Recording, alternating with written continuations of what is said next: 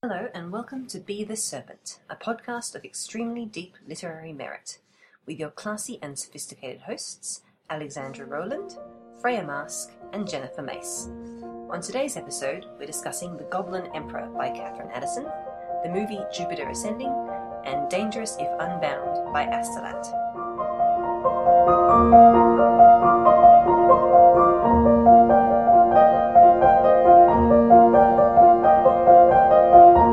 To episode 5, Oh Captain, My Captain. I'm Alex, the Jupiter Jones one. I'm Freya, I'm the Anastasia one. I am Macy, and I'm loyal to Princess Leia. We are three red-headed fantasy authors And today we're discussing fealty and loyalty and some weird BDSM overtones and also literally all of my favorite books, movies, and shows pretty much ever. So that's going to go really well. And I'm definitely going to be coherent through all of this episode. It's fine. Hi guys. And I feel that the listeners should know that our actual outline document had a whole section in brackets for Alex to descend into madness and incoherence. Yep, it said, and today we are discussing dot dot dot open brackets immediately descends into madness and incoherence close brackets. Well, descend implies that you do not live there, Alex. well, listen. You're correct. Anyway, That's alright, I live there as well. It's just Macy who's sitting at the top of this pit waving down on us smugly. I, I like doing things smugly, alright? yes, the the place of madness and incoherence that Freya lives in is also called Australia. But um I, I think that we can blame the spiders for that. probably, probably. So before we get going on stuff, uh, what are we reading, fellow serpents? I have been reading uh, Diana Wynne Jones's book of Yes! essays on writing called Reflections. And it has filled me again with even more love for Diana Wynne Jones than I thought was possible. I thought I was already full. I was wrong. I actually have not read that Diana Wynne Jones book, and I didn't even know it existed. So, like, this is a beautiful undiscovered treasure. It's good. It's a collection of some of them are essays that she wrote for particular conventions or for newspapers. Some of them are interviews. There's a lot of repetition because she obviously tells the same stories about her childhood and talks about some of her books in a similar way across multiple pieces.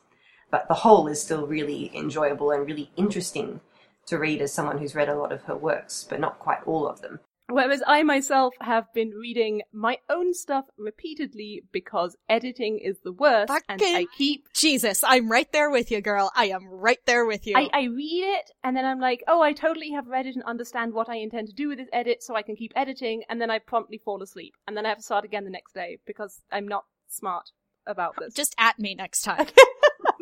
I finally managed to tear myself away from the person of interest fanfiction at long last. I have been reading a lot of my own work because I too am deep in edits for my book. And also last week I read An Unsuitable Heir by KJ Charles, which I believe is the last KJ Charles book that I had not read and now I'm all out until she publishes something new.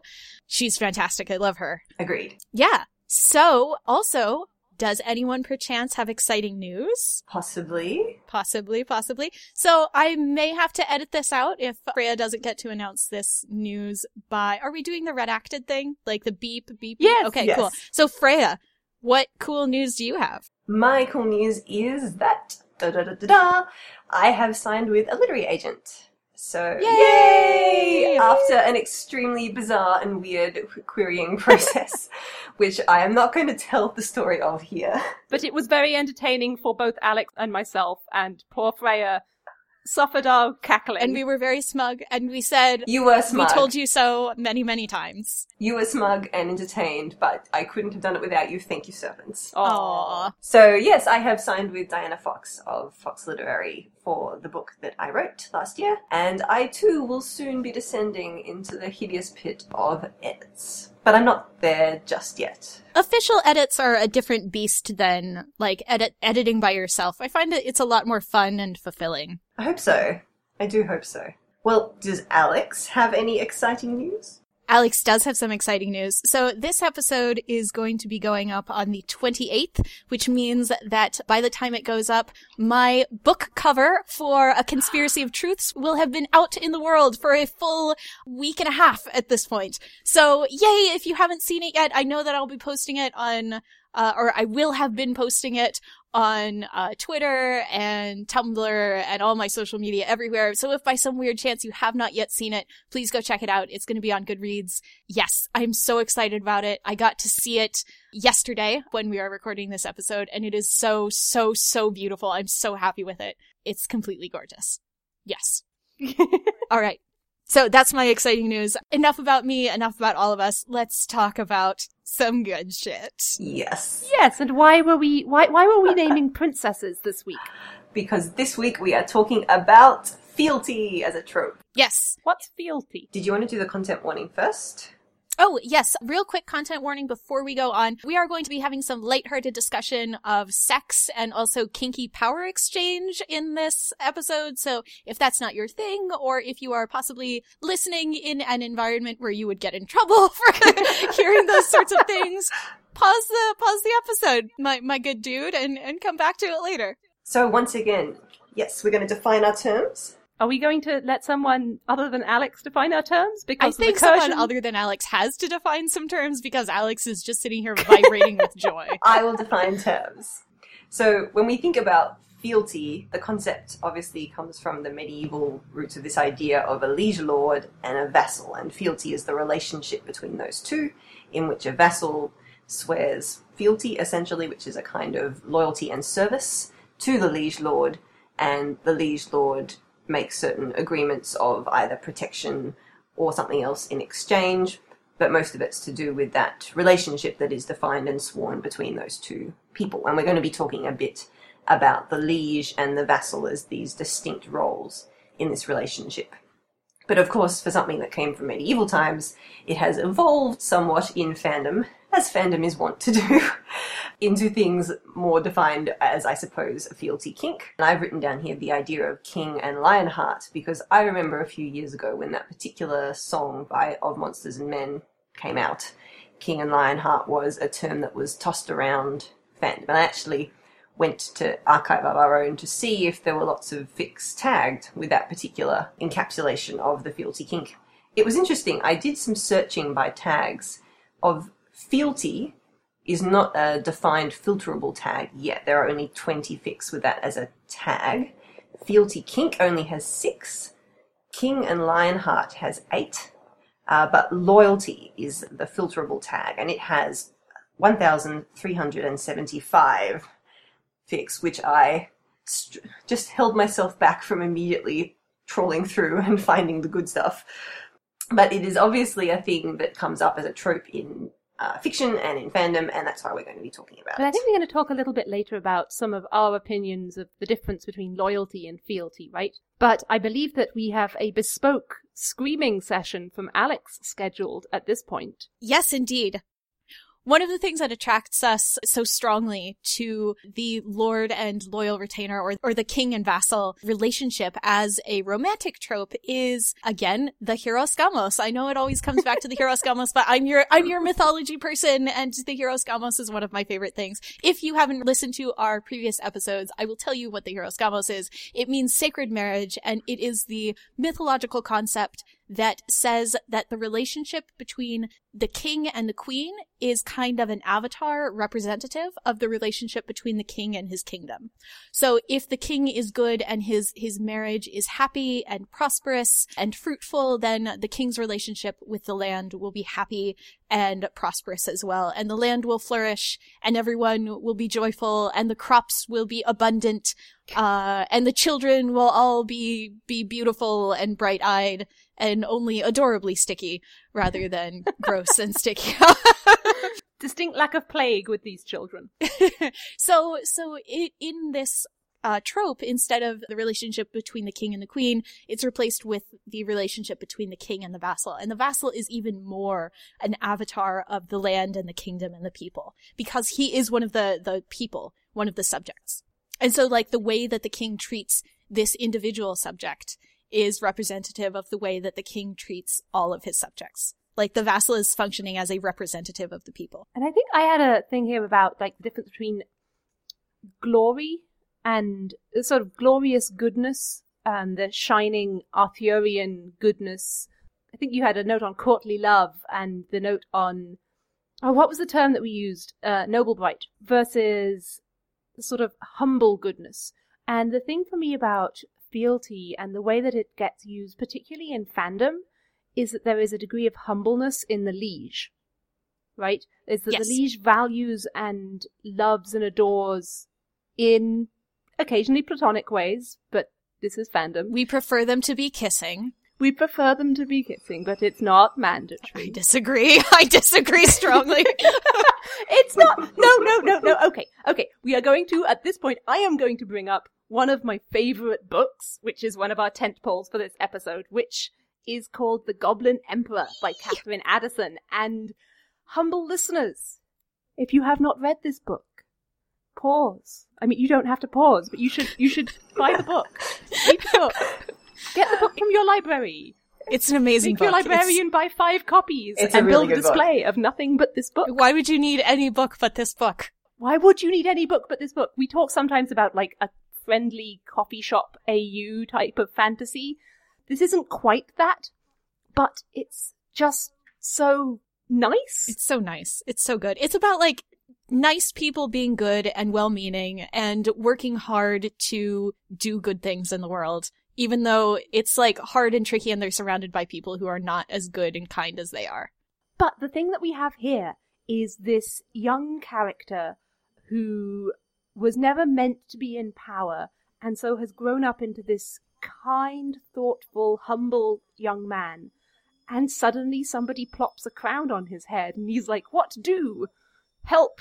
I think that's what makes it a very positive narrative is that in another book it might be about him becoming more cynical and he does become more cynical in that he's exposed to a wider range of people and motives and I guess evil doing than he has before then but his own goodness and niceness is such that the fabric of that world bends around him eventually and that's the Hieros Gamos.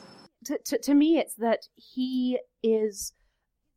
His default action is kindness, even to people who don't, according to those around him, merit his attention. And what we see is this kind of trailing ducklings of uh, vassals that just sort of form around him and follow him Yes. around worshipfully, and he doesn't even notice it Yes. happening Yes. and it's amazing. I just the writing as well, the the character development of every single individual character. You can parse out exactly why they're doing it and how this noble liege has earned their fealty. You're right in that the humbleness of Maia, the main character, is something that makes this an incredibly powerful narrative. But if you think about it from the point of view of the vassals and the way the book is written, you never actually get, correct me if I'm wrong, but you never actually get inside their heads. You're, you're only inside Maia's head, really. But you, could, you can tell as the reader what is going on in their heads and why they have fallen into this duckling line of supporting him and believing in him. And you can tell that from their point of view, there is almost an element of noble bright going on or an element of glory. It's just not in a way that they'd thought about it before, but they clearly idealize Maia by the end of it. But he himself is so humble, and that's what makes it a really powerful depiction of this particular trope. But my point is also that it is entirely a satisfying example of a platonic version of this trope. Well, I mean, there is some fan no, fiction no, that no. we- Okay, okay. Let me clarify myself. It is entirely satisfying. You can then extend it if you so choose. I'm not saying it has to be. Okay, fair. Anyway, like the the, the point is, stop cackling at me, Alex. I have not gotten to be incoherent nearly as much as you do, so shouting is now. I can't help it. My point was, it is possible to do this trope platonically and still have the satisfying journey as a reader, which we were talking about in the Apocalypse episode, right? Is what a reader is looking for in a piece of fiction. And to me, the the fealty tropes are about Mhm. being valued and cradled and adored by a worthy leader, right? I feel like a lot of the time, at least for myself as a reader, we put ourselves in the shoes of the vassal a little bit more than the liege. That's an interesting question. Right? I'm thinking about it now and I don't know which of the two positions I am more attracted to. I think I kind of default to putting myself in the position of the liege rather than the vassal. Ah, maybe it's specifically with Goblin Emperor then that you read any of the passages in which Maia is thinking about Csevet, his first and most loyalist of vassals. You ju- and you just see this adoration, and who wouldn't want to be valued and adored? Yes, I mean, yes. Like, I, I love both of those. like, one of the reasons I don't know which position I'd put myself in is because they're both so, like, emotionally attractive, like, in my heartfelt parts. Yes. Because, like, yes, you want to be the vassal because who wouldn't want to both, like, devote yourself to someone who you knew was good and worthy and kind and who you could trust to be making the right decisions. And in return, Goblin Emperor. and Goblin Emperor, right. And in Yeah. return, getting to be adored and cherished and valued and that you know in your heart that you are precious to this person. And also, like, as the liege, it's wonderful to be able to value and cherish someone like that. And it's also humbling to be given this gift of trust. Yes. I was going to say Goblin Emperor does this in a very balanced way because even though you are in Maia's head, you're seeing all his good parts in a way that would make you think, yes, I would, I would feel the same way if I was Csevet or if I was one of the other retainers in his life because he's so good and nice. Well, also I suppose it depends on whether you uh, can identify with Maia or not. And he is a very sympathetic character, but I remember when I was reading it, it was one of the few books that I deeply, deeply enjoyed, despite not really identifying with the main character at all, because I'm not that kind of person. Hmm. So when I was reading it as a fealty narrative, you could appreciate someone like the the loyalty of someone like Csevet, but at the same time, because I don't, because I identified more with Csevet than with Maia, I enjoyed the vassal side of that relationship more.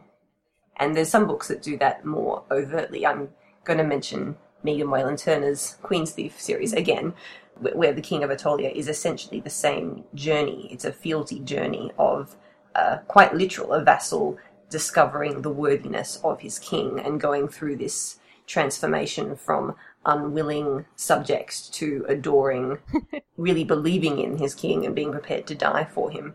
And that's, you're in the point of view of the vassal there, so it's even more overt. But for me, I think it depends on well, the story that's being told, mm-hmm. who's telling the story, and which character I'm the most feeling the most linked to as it's told.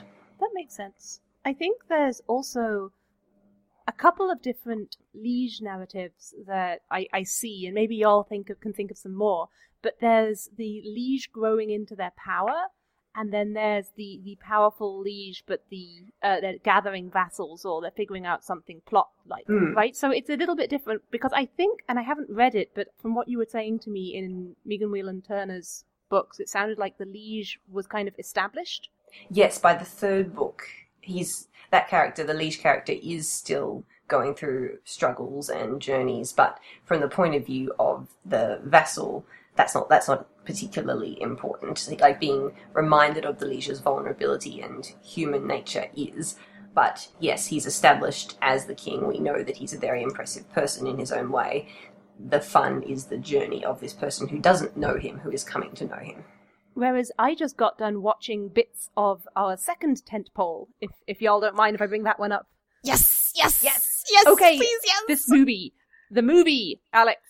Oh, it wasn't the one that I thought that you were talking about, but I am equally excited about no, this one. Oh yes, because we we rearranged our we rearranged our ordering. You left the Ravenclaws alone in a room. I'm sorry.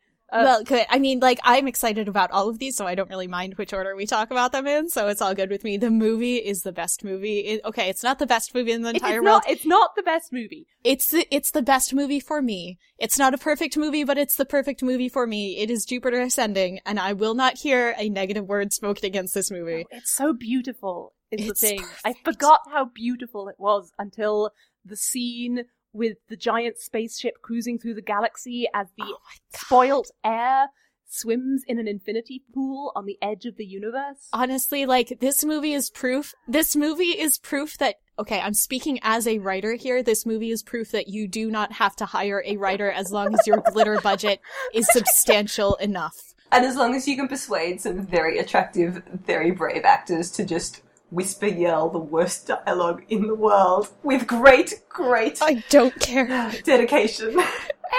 anyway, it's so good. Jupiter Ascending.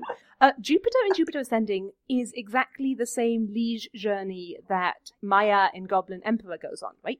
She starts as a cleaner in Chicago who has no idea about the fact that she's royalty until some bees tell her that she is, which is an Yes. important part of the movie, people. Bees are genetically engineered to detect royalty. I love this film. But over the course of the film, she comes into her own power, which is really what we're talking about with a liege journey.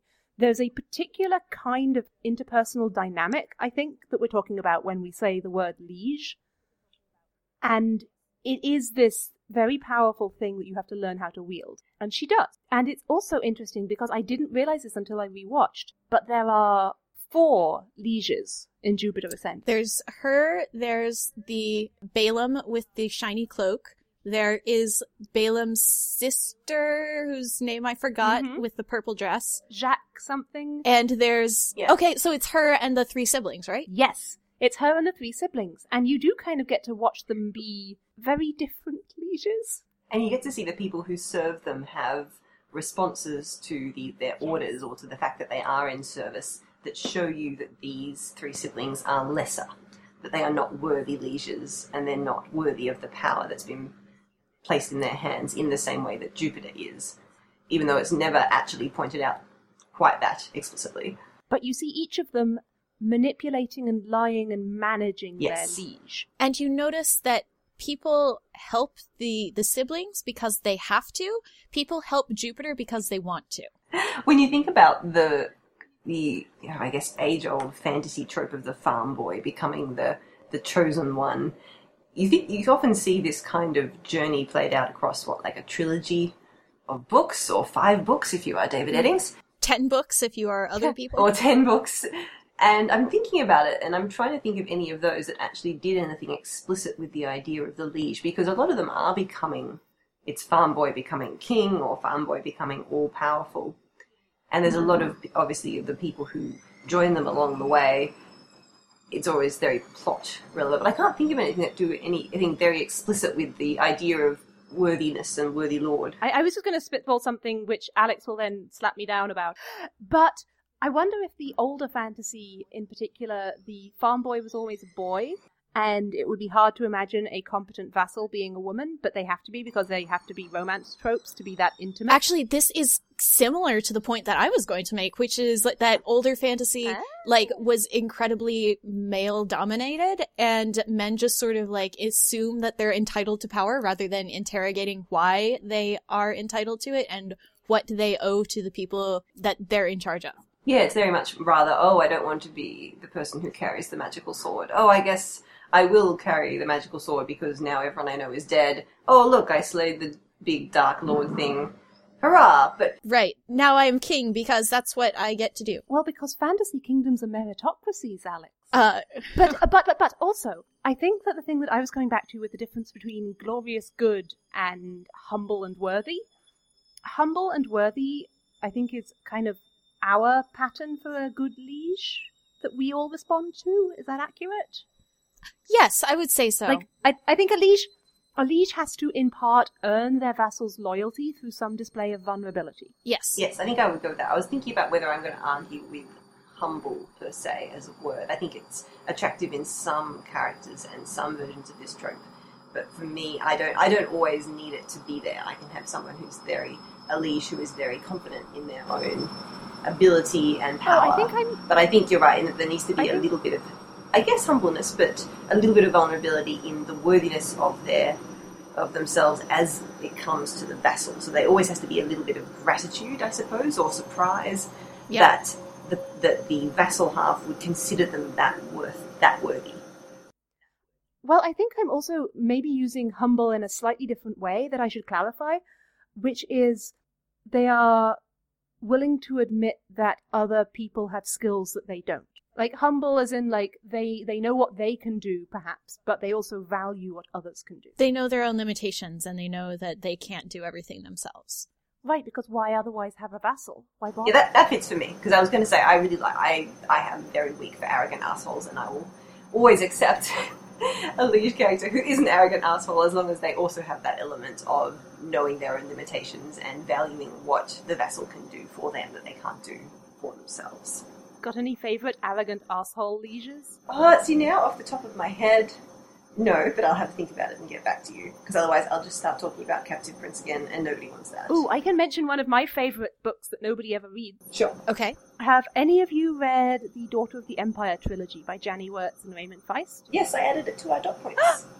Yay! You did! But Mara of the Acoma is, again, a journey of the liege, and certainly in the first book, she is bitterly ruthless. Yeah, and I think part of it is that it's very much the culture that's shown. Is it this idea of that's how you get by and that's how you survive and that's the kind of liege that she's been told her whole life you have to be in order to survive. And she does have she does have a very clear journey in terms of learning to be vulnerable and learning that she can show grace and kindness and then being surprised when those weaknesses, as she would perceive them, of being nice and kind, actually redouble the strength of her vassal's loyalty. And I just love her so much because she is like a Slytherin ruthless murder queen. Not that murdery, like moderately murdery. But no more murdery than anybody else in the book. Sure.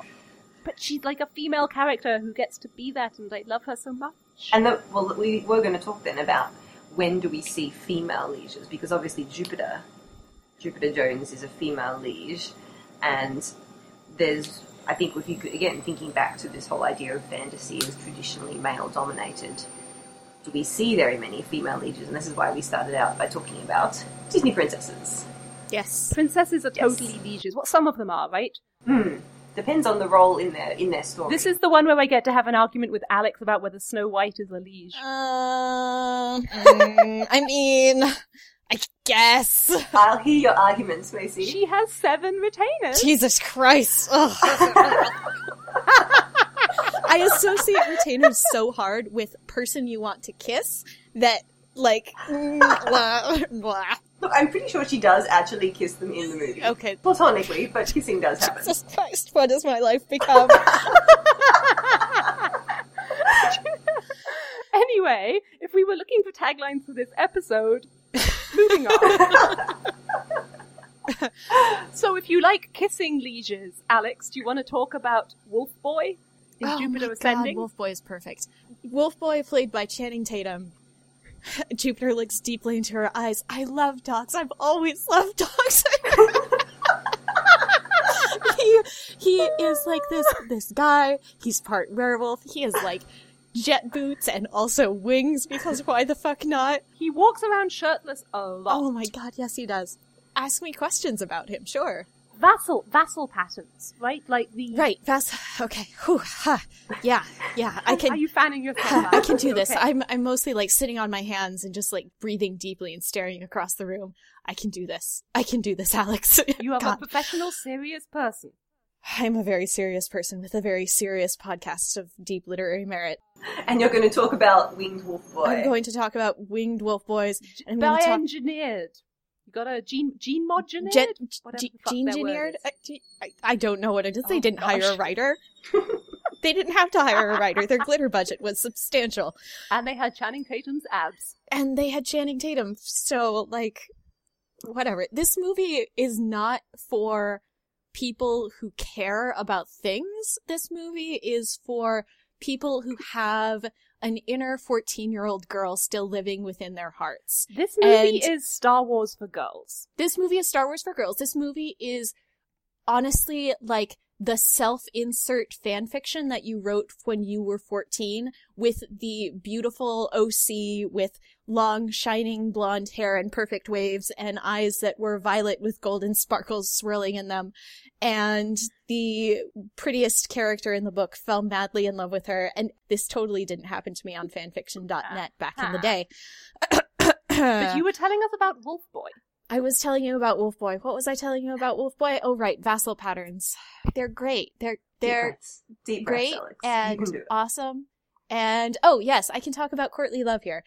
So courtly love is a system of behaviors which was invented by one single guy, a troubadour in the court of Eleanor of Aquitaine during the Crusades when all the men were off at war and the women decided that they wanted some entertainment. And to flatter Eleanor of Aquitaine, uh, this troubadour came up with basically what was zero wave feminism, as I like to call it, because it posited what if we treat each other nicely and what if there are like rules to romance and courtship rather than just being like this chaotic thing where women are chattel and don't need to be wooed whatsoever.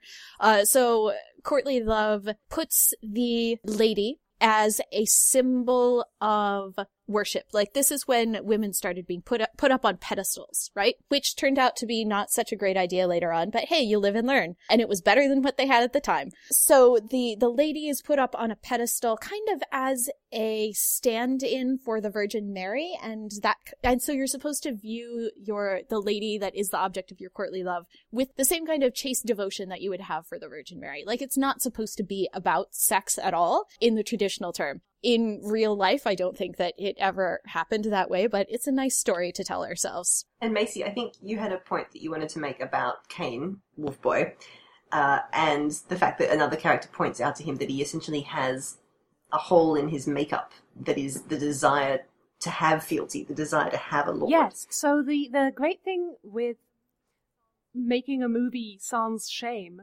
you get to do shit like say we have genetically engineered this character with part wolf, part alien wolf DNA. Sorry, and so now he needs a pack. Like he just genetically needs a pack.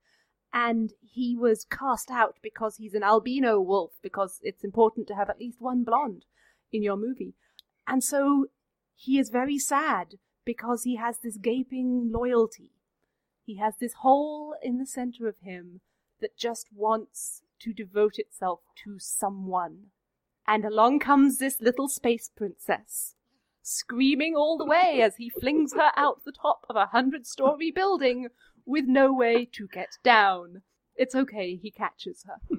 I do like that particular trope of someone who is fighting their desire to be loyal and fighting the fact that they're starting to have these feelings of fealty because it takes most of the movie for him to sort of grudgingly come around and admit that yes, she is the perfect princess that he wants to serve.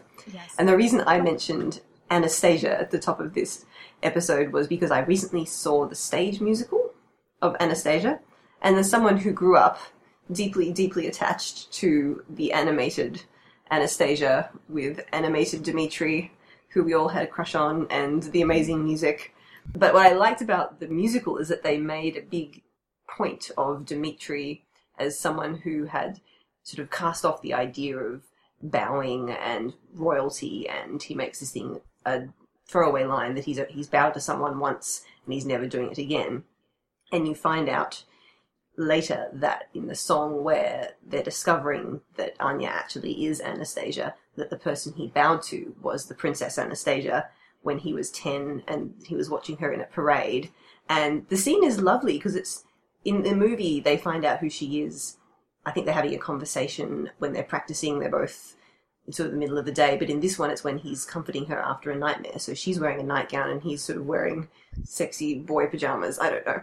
Uh, but they're having this really vulnerable conversation about memory and the things that they remember. And during it, they discover that they both remember the same scene when she was eight and he was 10. And there was a boy at the parade and he bowed to her. And then in the end of the song, like in this moment of revelation that she is the princess, he goes down on one knee and says, Your Highness. And she's sort of standing there in her bare feet and her nightgown. And the actress who plays her, Christy Altomare, is really small. So it's like this tiny little princess with this, you know, adoring boy kneeling at her feet after saying he would never bow to anyone again. And it's just this amazing explosion of magical princess with faithful knight. And it's so satisfying. you broke Alex. You broke her. Listen to this. Alex, you have to see this musical. It's so the glitter budget is immense. I have to say, it's like 1920s Paris and ridiculousness of like the Russian court and then beautiful filthy. Muffled sobbing noises from New Jersey. New wherever the heck it Jersey? Ew, how dare you? Massachusetts. it's the East Coast is all the same. Can we talk about person of interest now? Yes, yes, because and I had a good segue for this, which is we were speaking about kind of characters that have been designed to have this hole in their hearts that is perfectly Yeah. shaped for loyalty. Yes, yes. My God. Oh, real quick, real quick. I just remembered that I had another point for the thing about about Caine wanting a pack so badly. And also, like, this ties into the greater part of the Lord and, and Retainer or the Liege and Vassal, which is that it comes back again, once again, to wanting to have someone who knows you entirely. Yes. And this, Right. and this also ties into person of interest Yes. and the fan fiction that we're talking about, but I'll let Macy finish her her thought first before we get there. Well, I was going to just say there's a lot of fan fiction of person of interest, as dear listeners, you may be familiar, given the uh, noises Alex makes at the beginning of several of our episodes. And there is also a fanfic writer that I don't know if you might have heard of. I don't know if you've heard of this one. She's kind of obscure. She's kind of obscure. I mean, we were reading her before she was cool. That's not true. She was always cool. So Astolat writes a lot of fealty kink. We're back on our old bullshit once again. We're talking about So Astolat. much. so much much. Listen, be grateful, dear listeners, that we are not once again here talking about robot dick, because we could have been. True. We- That's true. Robot Dick was literally one of the options of fic for this no, episode, it and wasn't, because there's no dick in that fic, because he's pure. At this point, we're talking about the Robot Dick, even though there's no Robot Dick, and That's true. All right, we're going to reroute. This one is this one is platonic robot dick. it is about the robots, though. Listen, we are this one, the one we are actually supposed to be talking about, has absolutely no robot schlong. Uh, But look, it, it is very much a feature of Astolat that when we were putting together this episode, I sat down and Yes. was like, I could probably come up with a top 10 of Astolat fealty fics, in which it is the major theme. And I don't even think there would have been that much overlap of fandoms either. It was amazing. She writes a lot of fealty fic, and I really love her for it. So, also, by the way, dear listeners, I know that many of you were around several weeks ago when I was literally screaming on Twitter about the best fan fiction that I had ever read in my life, and it is this fan fiction. I told you that you had to wait until episode five. Here it is, episode five. Another episode we're going to talk about later on. I'm trolling now, but we will. World building of smut yes. in fan fiction, because fan fiction again does amazingly creative things with world building and sexy times. And specifically, this fanfic is called Dangerous If Dangerous Unbound. Dangerous If unbound! Dangerous if unbound. And it is a universe that posits that some people have telepathic abilities and that they are either DOMs or subs. And if they are subs, they can kind of pull thoughts from others. And if they're DOMs, they can dominate and make you do things. And you are differently powerful. And, and there's like a whole you- spectrum of strength as well. Yeah, there's like a whole. Listen, people, we're not going to get into it. The point Read is fic, that come in this, back. well, in this universe, you have John, John Reese, the exceedingly dangerous, hyper efficient, murderful CIA agent. I love him. is an exceptionally powerful sub. I love him so much. You do, we know. And he is sitting at the auction block, having been cast off by his agency, with his only recourse to go to the mines and basically toil there for the rest of his life. And he is picked up and gifted to Harold. Now, Harold is a liege born. Harold has been a liege since he was old enough to read. Like, in canon, Harold is the liegiest liege to ever liege. Yes, I mean we're talking like this is canon stuff. Person of interest, by the way, is the canon. We might have mentioned that. Yes, in canon they are super super liege and vassal. But it's platonic. It is platonic, arguably, depending. Queer baiting, queer baiting, queer baiting. We're, we're gonna have a whole other episode talking about that, so I'm not even going to address it right now because that's we're already 44 minutes into this podcast. But it's true that they are they are presented both John and Harold as people who are missing something. It's that hole in their life that is actually that is the shape of some someone or something that is either someone to serve or someone to serve them. On the surface level of this show, yes, they are platonic, and they have a dog together. Alex is firmly Hmm. in tin hat, tin hat. land. they have a dog together okay like they share custody of a dog. They adopt children, that's fair. anyway, I can't talk about this. But I was going to say the, the the thing with Dangerous If Unbound is that it takes that very clear dynamic in the show of them both missing something and finding one another very early, and it turns it incredibly concrete. It says that this is a this Yes. is the world building says there is definitely someone that you are missing if you are an incredibly powerful sub or a very powerful dom. You are going through life feeling the lack of your other half, who is the person who would It's a key perfectly balance you. Yes, key and a lock. And I think that that was something that I wanted to talk about a little bit more was with the difference between loyalty and fealty.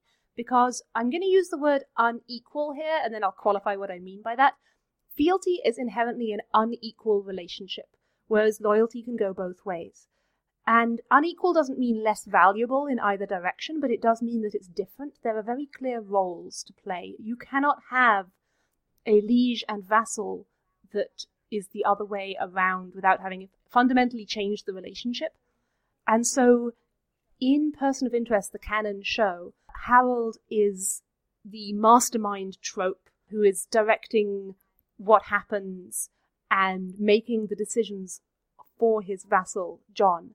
And John is kind of a very lost person in the beginning of the show who finds meaning in doing his lord's bidding. And in, I believe in the pilot episode, there's a line at towards the end of the episode where Harold literally says to John, "You need a purpose." Yes. And this is my favorite type of vassal, is the one who you could basically characterize as a directionless weapon. Yes. So someone who is very, who is dangerous, who is very capable, who can do amazing things, but possibly who has lost their own moral compass or maybe didn't have a moral compass. And what they are looking for and the perfect relationship for them in terms of a fealty relationship is someone who they can absolutely believe in and then who they can put themselves in that person's hand and in their power and say, Use me as a weapon. you decide, use me as a weapon, you decide where I go because I absolutely trust that the calls that you will make about how to use me will be the right ones. And here is where I get into the question that will start a bit of a fight, which is that question of morality and how you choose what you do reflects back to what we talked about in episode two, right? With the primary and secondary houses, the way that the sorting hat chats works, where one of Hmm. your personality traits is based on how you decide what is the right thing to do. And I posit that the majority of vassals are loyalists. They are the Slytherins who decide what is moral to do based on the people that they are loyal to. I can definitely see where you're coming from, but and I think that my argument was that I feel like it's kind of a 50-50 split between Slytherin and Gryffindor because they the Gryffindor vassals are believing in something higher and greater and and sort of like a an abstract moral Ah, well, that's what they are, aren't they? Slytherin and Gryffindor is the they're the the instinctual primaries. Yeah.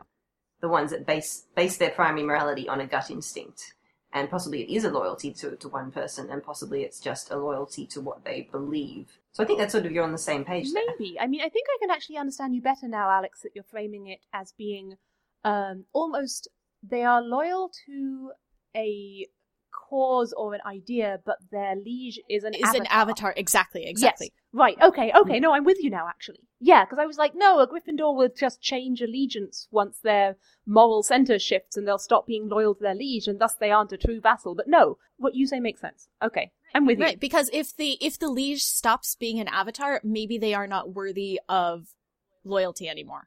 That's huh. And I wanted to talk about the idea of Hufflepuffs as being able to fit into that same model almost, because if your primary drive is what is best for the community that you care about and for the most people, if you're thinking about the liege, especially as a king, then Mm. if you believe truly that this person is the best person to lead and to make the decisions for them, then you would have that sort of loyalty as well. And I think that's a very Hieros Gamos Yes, exactly. thing because you're believing that that relationship between the king and the land or whatever it is is going to be a good one because of the nature of that person. Yes. And I think that this comes to another thing, which is these vassal liege relationships can sour and they can go bad. Yes. And I know that Freya, you had some fic set in a universe that had a really a, a, a damaging, not damaging, a poisonous liege vassal relationship in Kings.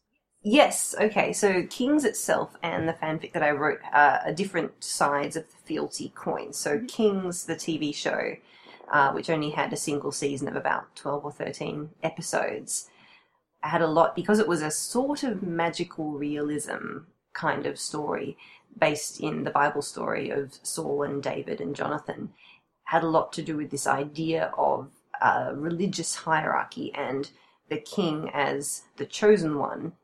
But a lot of what happens in the first season is about the fact that King Silas has been given ultimatums by God and being told to watch out for signs that another another better king is coming along, and he has to basically abdicate and step back in favor of God's new chosen king, which is David. And what happens is that Silas refuses to do that. He refuses to relinquish his power. And David starts off as a very loyal soldier, you know, a bit overwhelmed by coming to the capital, very loyal to Silas, loyal to the royal family. And as he sees what is happening, everything starts going wrong in the land. And there is this sense, it's never outright stated, but it's very obvious subtextually, that everything is going wrong because Silas has not stepped back and let David start to begin his own journey towards the throne. And so you see the souring of David's fealty towards Silas reflected in the souring of everything that is going on in the country as well. So that's obviously a very explicit way of showing that relationship. And the story that I wrote was actually a different fealty relationship. That was, again, about this idea of somebody as a lost and disgruntled weapon who doesn't really know what their best place in the world is and what happens when they start to realize that there is someone who is worthy of their trust and worthy of wielding them. And that one's actually a different one between Jack and David as the, the worthy lord.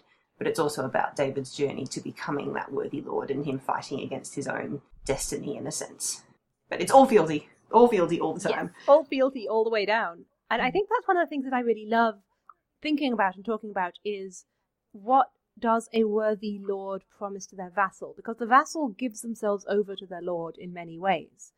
They give over decision making or priorities and moral compass. But what does a lord give the vassal? And I think, Alex, you had this lovely quote from the Society for Creative Anachronism. Yes, yes. So I was in the Society for Creative Anachronism, as you mentioned, which is a his, a medieval recreation and recreation group focusing on the years 600 to 1600, and they dress up in pretty clothes, and there's a king and a queen, and so I actually have sworn fealty. I have knelt at the feet of a king and sworn fealty in real life, and the oath that you make to the king and queen varies depending on your rank, but the thing that they say in reply is always the same. And in the kingdom of Calontir, where I played, the thing they say in reply is, we accept your fealty freely given and promise never to sacrifice you needlessly, to reward fealty with love, service with honor, and oath breaking with vengeance. And it, I think it kind of walks that balance between the old idea of fealty, which to be frank, was probably never entirely freely given. No, you didn't really get a choice. You couldn't really like be like, well, I'm a serf and I don't really like my king, so I'm just gonna not swear. Like you, you didn't have a choice. But isn't the idea of choosing to to serve like so lovely and wonderful? But yes, like it's kind of like communism where on paper it sounds really good, but in real life it almost never works that way. The only ethical fealty is one that is on paper a two-way street this the things that the vassal is giving to their lord are equal to the things that they're getting in return. And it's a mutual symbiotic relationship. And i think that to me there is a huge power in loyalty freely given fealty freely given. And to me that's a magic almost its own right? Like it's, it's a place to start if you're wanting to build a magic system. There's so many places you could build if you start your world by uh, the gift of your will to someone else being fuel for magic. And it, well, it implies a choice as well. The idea that you could choose from many lieges, but you are choosing this one as being worthy of you, or vice versa. And so it's not that there's just one king and all the serfs swear fealty. It's that intensely interpersonal relationship that you are choosing this person because of their worthiness and because they are the key and the lock for you. I think that that's why when it does flip just a hair further from loyalty to intimacy, it's such a powerful emotional romantic trope. Yeah, because of the level of trust that it implies. So let, us let's, let's take it this way then. Between a liege and their vassal, there is a power differential. Yeah.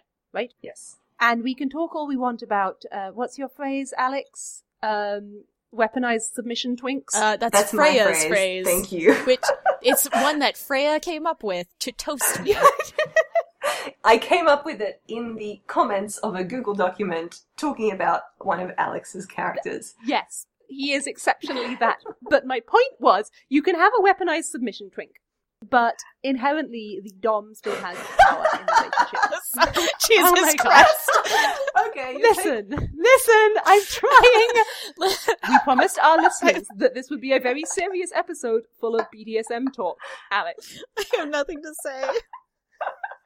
we promised. Look, I can up the accent if that will help. Maybe, please do. Let's try it. Let's see what happens. All right. Oh, well, God. anyway. If we are talking about power differentials in relationships, it would behoove us to speak also of dominance and submission. Jesus Christ, please stop. No, I can't handle this. We back to the normal one. no, but but for serious though, in the real world, there are relationships that play with power dynamics in this way, and I'm not. Yes. And there are parallels with fictional um, fealty tropes, and in fact, the tentpole fic that we were talking about earlier, "Dangerous if Unbound," I would argue is significantly more DS than it is fealty.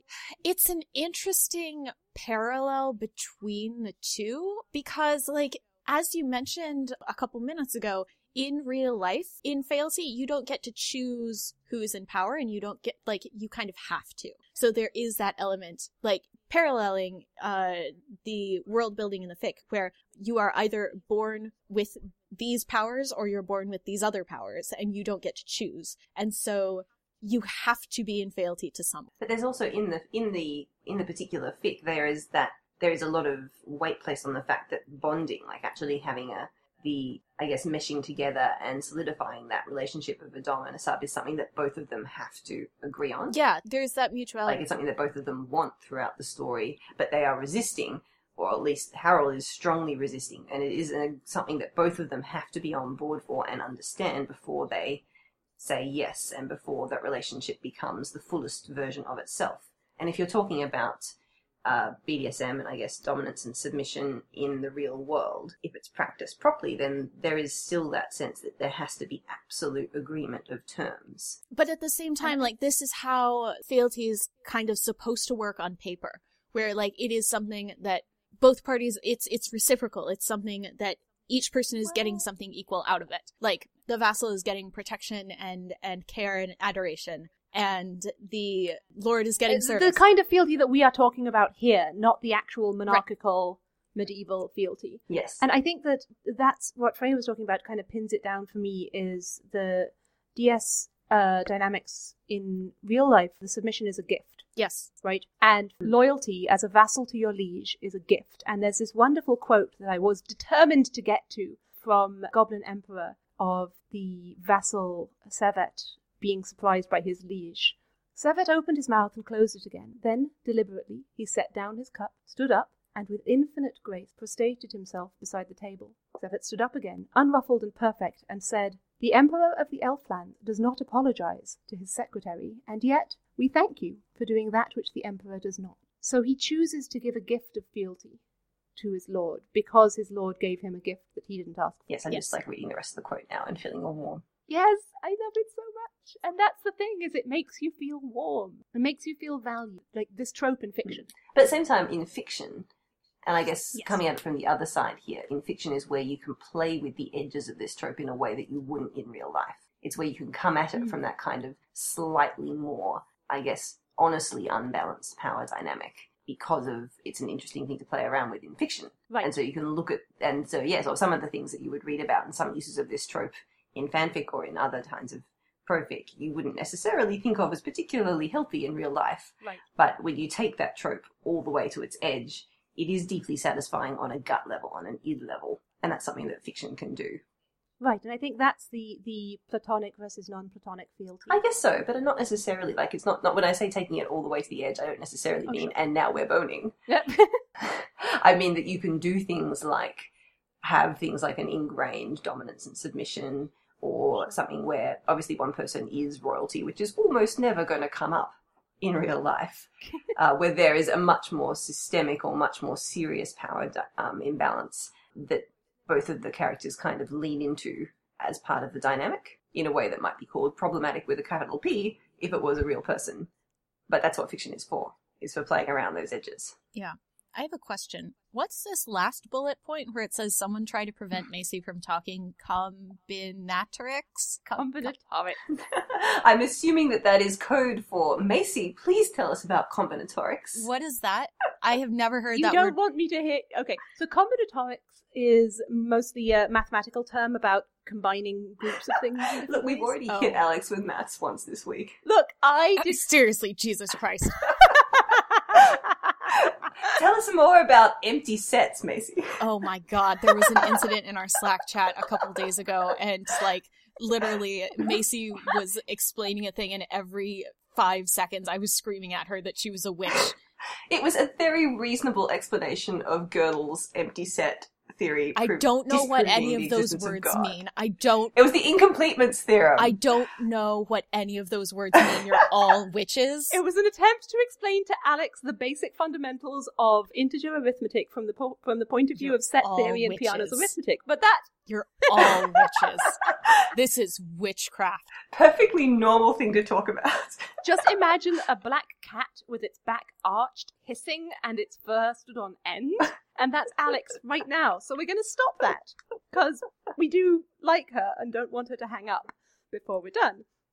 But now you've dangled mathematical theory in front of the listeners, Macy. What if some of them are really interested? If some of them are really interested, they need to go read Nine Fox Gambit and A Conservation of Shadows right now and come back to talk to me. Okay, good compromise. Good compromise. At this point in time, the actual meaning of combinatorics in this context is so we've been talking a lot about liege vassal relationships as kind of a line between two individuals, right?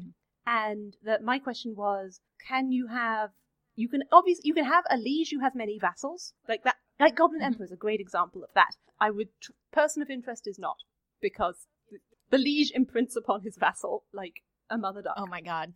Jesus Christ, I love that show. Oh, oh, but but there is also there, there is another liege vassal pairing in Person of Interest, which is Elias and his childhood friends, which is one to many. Well, I don't know. Like, I kind of think that the other auxiliary characters in the show, like uh, Carter and Fusco, are a little bit. I mean, they're not a vassal to the extent that John is a vassal, but they still are under the wing of Harold's protection. They benefit from some of the perks. That's fair.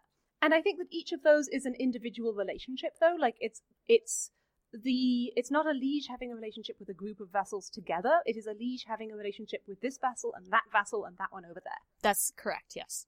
And Goblin Emperor is one liege having a relationship with many vassals. Yes, and in some cases with groups of them, mostly because he accidentally becomes accidentally is noble and kind, and then people just kind of follow him around, as we have stated, Mhm. because we love Maia. How about one vassal? Sorry, before we go on, I was just going to say when you were talking about one liege having a relationship with many vassals, I was about to inject something about it being platonic, and then I thought about Archive of Armor, and I bet somewhere, somewhere on the internet, there is a fic where it is absolutely Yes. not platonic. Actually, I'm s- I'm thinking of I'm thinking of a specific Goblin Emperor fic right now. Yes, and I was just thinking, I'm sure there's one for Goblin Emperor. I haven't looked, I haven't checked, but I bet there is one. What, uh, talk about it enough. We, we we will link it in the comments. Oh, do we have to? Because then I have to admit what porn I read. Sorry, go on, Macy. I was just I, I don't. We will. We will have a discussion. again with just randomly cock teasing our audience, Macy. No, we will link several. We will link several explicit Goblin Emperor fanfics, and you will have to try to guess which one Alex reads. Okay, here's the thing though. I've read all of them, so that's a problem. Listen, here's the thing. what if they're all terrible? I was go- listen, Alex. Until you admitted that, until you admitted that out of out Okay, loud. listen, here I have for the past month I have been reading nothing but person of interest fan fiction. Do you think that I've read all of the person of interest fan fiction? Do you think that I have you gotten the idea yet that I am obsessive and I get fixated on a thing? So do you think that if I may have gotten fixated on Goblin Emperor in the past, I did go and read literally every fic in the fandom? Listen, friend. I knew that, but until now, our listeners did not. I disagree. I think our listeners absolutely had gotten that impression by now.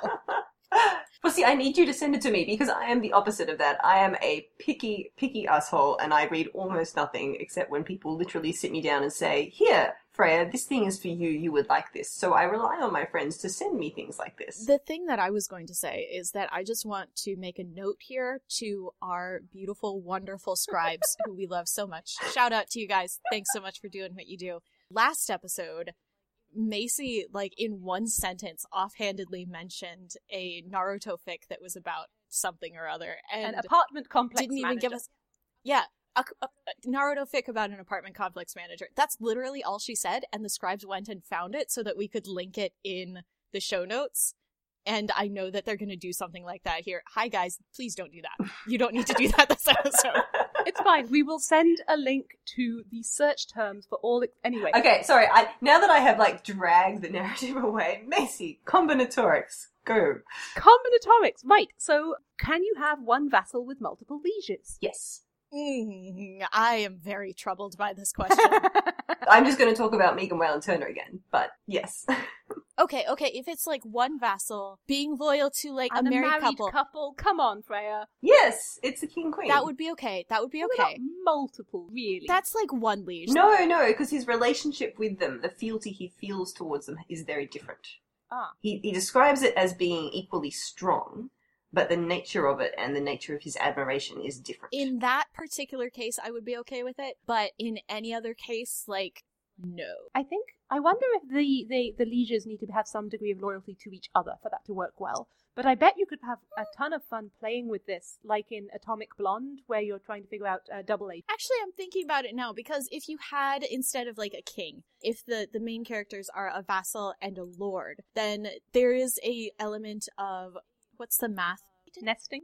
I think I meant nesting. Transitive. Transitivity, yes, where like like the vassal is is loyal to the lord and the lord is loyal to the king, and so the vassal is therefore also loyal to the king. Yeah, so that was my, my next one. Uh, the computer science term for it is nesting. I mean, that's the basics of the feudal system. yeah and I think that that makes sense, but then there aren't as much in a way of a relationship with the skip level. And yeah, like your relationship with your lord is personal Mhm. and therefore more special. Hopefully, like if they value as you Like you wouldn't want to kiss the king. You want to kiss your would lord.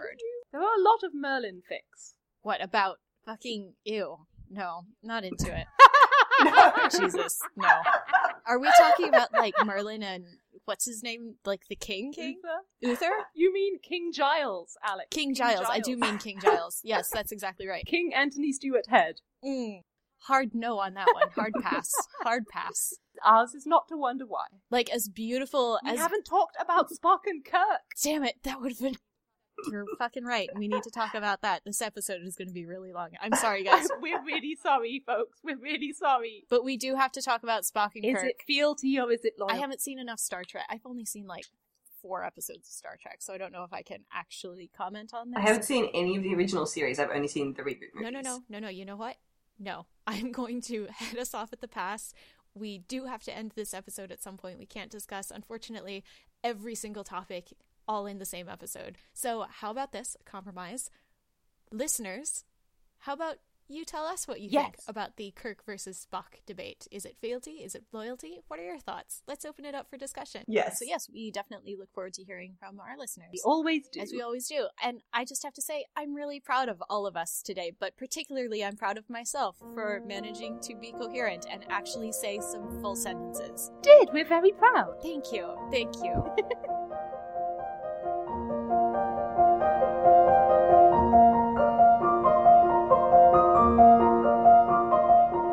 everybody, thanks for joining us for this episode of Be the Serpent, a podcast of extremely, extremely deep literary merit. We hope you had fun this week. We certainly did. As you can tell by now, we love fealty in all its forms, platonic and decidedly non platonic. And we all simultaneously want to be the perfect space princess and to find that one liege who is worthy of our extremely awesome service. On the next episode, two weeks hence, on the 11th of April, we'll be discussing a topic extremely close to our hearts, and that is those characters who swing both ways, possibly all the ways, and who are also something of a hot mess. That's right, friends, we will be devoting an entire episode to disaster bisexuals. So, if you have a friend who's into stuff like that, maybe give them a heads up. And in the meantime, feel free to continue the conversation with us. All our individual social media handles are listed on the show's About pages, and we would love to hear from you. Questions? Comments, strong opinions on the fealty versus loyalty distinction as it applies to Kirk and Spock, contact us at serpentcast at gmail.com or at serpentcast on Twitter and Tumblr. And by the way, your shoes are super cute.